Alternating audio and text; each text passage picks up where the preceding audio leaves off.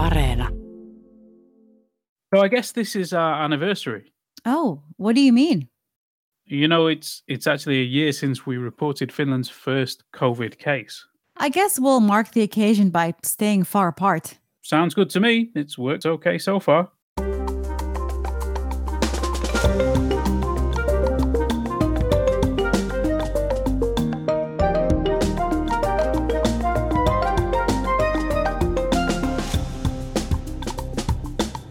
Hello, everyone. I'm Egan Richardson, and this is All Points North, the podcast that knows your Pfizer's from your Modernas. My colleague Zena Iovino is with me here today.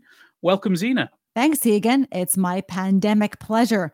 We've seen both the loosening and tightening of COVID restrictions this week. Can you help us sort out what's happened? Yeah, there's been a lot of news, and the big thing yesterday was that indoor sports and hobbies will resume for some 250,000 young people in municipal facilities across the Helsinki region after a nearly two month break. Now, health officials and Prime Minister Sanna Marin seemed to oppose that move, saying that restrictions should not be loosened at this stage of the epidemic. But Helsinki Mayor Jan Vapaavuori said that the region's municipal leaders made the decision with children's best interests in mind. Right. Well, we delved into this topic last week since debate has flared over pubs staying open while children's sports were banned. How is the epidemic looking in Finland right now, Egan? Well, limits on gatherings in southern Finland will continue until at least the end of February. Um, officials said that that decision covers both indoor and outdoor events where a crowd is expected, and the agency said all non essential close contacts should be avoided due to the risk from new strains of the coronavirus. Now, I'll just add a little bit here that the THL announced this week that more than 100 cases of this these new strains have been discovered in Finland. It is in Helsinki. Um, and I think yesterday there were nearly 500 new cases reported. So uh, the situation is uh, uh, different in the the, the the case numbers are rising and the new variants are here. New travel rules for the next 30 days also came into effect yesterday, restricting travel from all Schengen countries. The new regulations came over concerns about the transmission of more contagious virus variants in Finland, like you just said, which are spreading at rates of 50 to 75% faster than the earlier form of the virus. So, Finland will now only allow what it calls essential commuter traffic, that means people deemed necessary for the functioning of society can cross the border, which includes journalists for some reason. Do you feel essential, Zena? Uh, I guess that depends, Egan. And do you? But when it comes to these travel restrictions, there were some caveats, right? Well, essentially, officials will still let you cross the border for family reasons or to study, which has caused problems already. On Wednesday, it emerged that a party for exchange students in Jyväskylä had brought large numbers of new infections. And don't forget that the Constitution also says that Finnish citizens and residents have a right to enter and leave the country. The border guard has said that the new travel restrictions will reduce the number of passengers coming to Finland by air and sea by about 75%. Well, speaking of flights, as of today, Finnair will require a certificate of a negative coronavirus test from passengers aged 12 and over arriving into the country. And THL has extended recommended quarantine periods for family members living with a COVID 19 infected individual. Well, here's some good news. Elderly residents of Uusimaa can now reserve appointments to get the coronavirus vaccine by booking a slot online via koronarokotusaika.fi. I wonder when we'll get our turn to get the jab. Well, Finland had originally hoped to have vaccinated everyone who wanted the shot by midsummer, but delayed delivery of the AstraZeneca vaccine is likely to make that goal unattainable. Yeah, there, there has been a lot of political noise about that this week, with the EU Commission incandescent at AstraZeneca for its delays. We'll see how that plays out in the coming weeks. As we all know, the local elections are just around the corner. And of course, we're interviewing all the party leaders right here on All Points North. That's right. Starting next week, we have interviews with all the main party leaders. Prime Minister Sanna Marin is the first on the show, and if you have anything to ask her, you can send us your questions via our website, yle.fi slash news, or send them in via WhatsApp. The number is plus 358 44 421 0909. That is the number, yes. Uh, I've heard, Zena, that uh, despite this incredibly exciting thing happening, some people are not all that interested in local elections. Can you believe it? Surely this can't be the case. It's true. Uh, some people don't think it matters that much, and that might be why turnout is lower than in other elections. But it is incredibly important to vote in the local elections as they decide who gets to spend money in your local area. And last week we covered research on local politics in Finland that appears to show a link between where politicians live and the services that get cut. Basically, if a politician lives near a school, it's less likely to get shut down. And researchers also found that poorer neighbourhoods are underrepresented on Finnish councils. I asked researcher Janne Tukiainen what he found. Candidates get these personal votes more from their own polling district where they live. So this sort of geography determines who you vote for. And we know from previous research literature that turnout among low income people, low education people is, is lower than, than in the other population groups. So people vote for people who they know, obviously. Now, this is natural enough, but it's also a problem as the electoral system here allows people to select candidates from across the municipality. So, in places like Helsinki, you can have most of the councillors living in wealthier areas. We actually reported on this last year. Some two thirds of councillors live in the better off central neighborhoods. Some parts of the capital have no representation at all. Yes, that's an issue to think about, of course, and it can have real impacts. Once an area has less representation, it gets fewer services and wealthier people start to move away. The study looked at schools, but they talk about public goods, as the researchers reckon schools are a good proxy for the distribution of local authority spending. And so we have this kind of loop, this sort of vicious circle of you're a, you're a disadvantaged neighborhood, you get less presentation, you get less services. This leads to you becoming even more disadvantaged neighborhood, and so forth. And, and, and that's sort of the, the key result, understanding how how sort of local politics are involved in driving neighborhood segregation. And of course, the main reason anyone should vote is so that they can elect people who understand their everyday life. For example, if you think of immigrants voting, very much makes sense probably to vote for, for, for other immigrants who have more information on the needs of the immigrant population, for example, because these guys can actually then change your everyday life.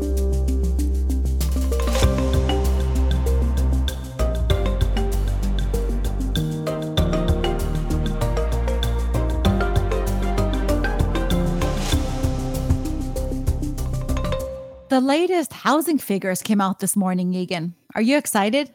Well, that depends. How's it looking? Home prices rose by 3.5% in the greater Helsinki area and fell by just under 1% in the rest of Finland. Now, tell me, how is it possible that house prices can continue to rise in the middle of a global pandemic? I guess COVID hasn't changed the fact that the capital's housing market is defined by undersupply. Definitely. Some properties are getting sold even before the first viewing at more than the asking price. And many people don't want to sell their home in the middle of a crisis, so maybe things will calm down in the summer as vaccinations roll out and people feel more confident to make a move. This could increase supply. I think we're going to continue talking about where people live, or more precisely, the growing divide between rich and poor neighborhoods in the capital. And of course, the difference between Helsinki, Turku, and Tampere, where prices are going up, and most of the rest of the country, where prices are declining. Yeah, housing is definitely something that concerns all of us. And we've heard a lot from listeners that they'd like us to cover more issues in this area. Well, here's something. This week, our colleague Petri Kosonen over on the Finnish language side delved into the gentrification of old industrial neighborhoods in Helsinki. He told us that 10 to 12,000 euro square meter prices are not uncommon in downtown Helsinki. I think that the price level is out of reach of the most middle class people in Helsinki.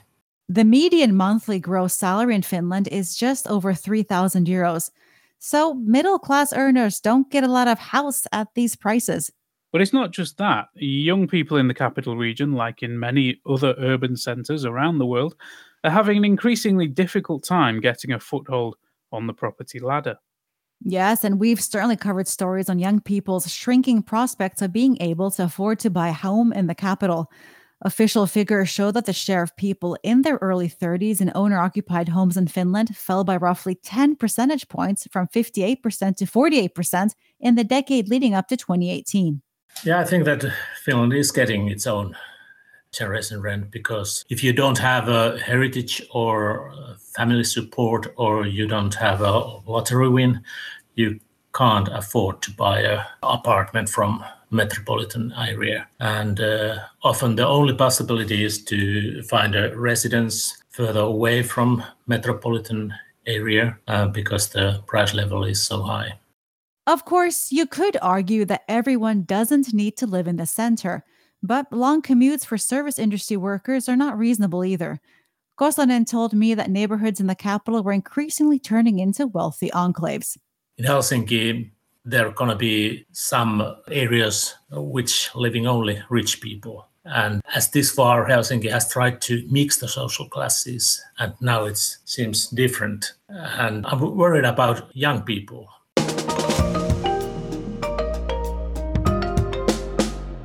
So, what else has been in the news? The offices of the Left Alliance Party in the city of Oulu were vandalized with swastika graffiti. The incident follows the vandalization of the Green Party office in the city over the weekend, when swastikas and English language threats were sprayed painted onto the office's doors and windows. Earnings related unemployment allowance claims have hit a 20 year high. The number of people receiving these benefits rose by 86% last year compared to the year before. Finland's national parks were extremely busy in 2020 as people tried to take short breaks closer to home. Parks and Forest Agency Metsähallitus recorded over 4 million visits last year, which is a 23% increase over 2019's visitor numbers. A study suggested that a tax deduction for domestic services did not reduce cash in hand payments or increase employment in the service sector, the stated reasons for offering the tax break. Instead, the policy mainly benefited high income earners. Finnish politicians condemned the detention of demonstrators in Russia after the arrest of opposition leader Alexei Navalny. President Sauli Niinistö said the situation in Russia was serious, while Foreign Minister Pekka Haavisto called on Russia to release Navalny and his supporters. Russian skier Alexander Bolshunov apologized for lashing out at and crashing into his Finnish opponent at the weekend. Bolshunov lost to Joni Mäki in Lahti, then slid into the Finn, prompting a media storm and police complaints. He later claimed he just wanted to chat with Mäki. Finnair resumed flights to Britain and Ireland, even as the foreign ministry warned against all travel to those countries, along with South Africa delivery app Wolt secured more than 400 million euros in funding from investors this week. The money will be used to fund expansion. The Employment Ministry has told the firm its drivers are employees, not entrepreneurs, but the company disagrees. And in other financial news, online posters in the US targeted Nokia in their battle with speculators who bet against certain stocks. That pushed up the share price suddenly, forcing the company to put out a statement saying it had no logical explanation for the sudden boost. The same thing previously happened with shares of video game retailer GameStop. Now we've had a few messages on WhatsApp, including one from Zaid Usta, who questioned the idea of anonymous recruitment that we mentioned last week. That's the idea that employers would remove identifying details from job applications so they make decisions on whom to interview without the risk of bias. The idea is to give people a chance to get through the door, I think. Yeah, that's the idea, and it's been tried in Helsinki and other places recently. It seems to be spreading. But Zaid says it could make people feel ashamed of their roots, while prejudiced employers get to cleanse their consciences. So Zaid thinks it could be a double edged sword? Yes, exactly. It's not such a simple issue. But what do you think? You can let us know via WhatsApp on plus three five eight double four four two one zero nine zero nine. We'd love to hear your views.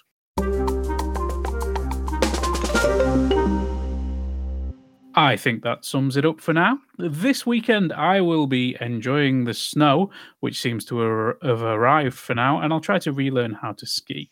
And I have exciting plans to try and make some Indian pancakes.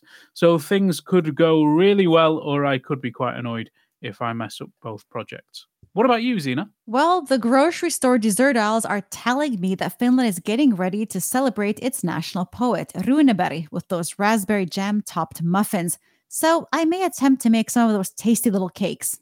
What do you think? Those are absolutely the number one date related cakes, much better than the creamy buns you get on Shrove Tuesday.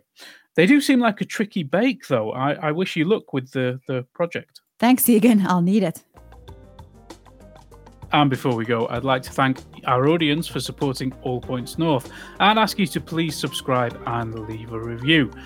And another big thanks to producer and show editor Mark B. Odom and audio engineer Panu Vilman. Remember to follow our website for more news at yle.fi slash news, as well as Facebook and Twitter. And don't forget to sign up for the weekly All Points North newsletter. Have a great weekend. Bye. Bye bye.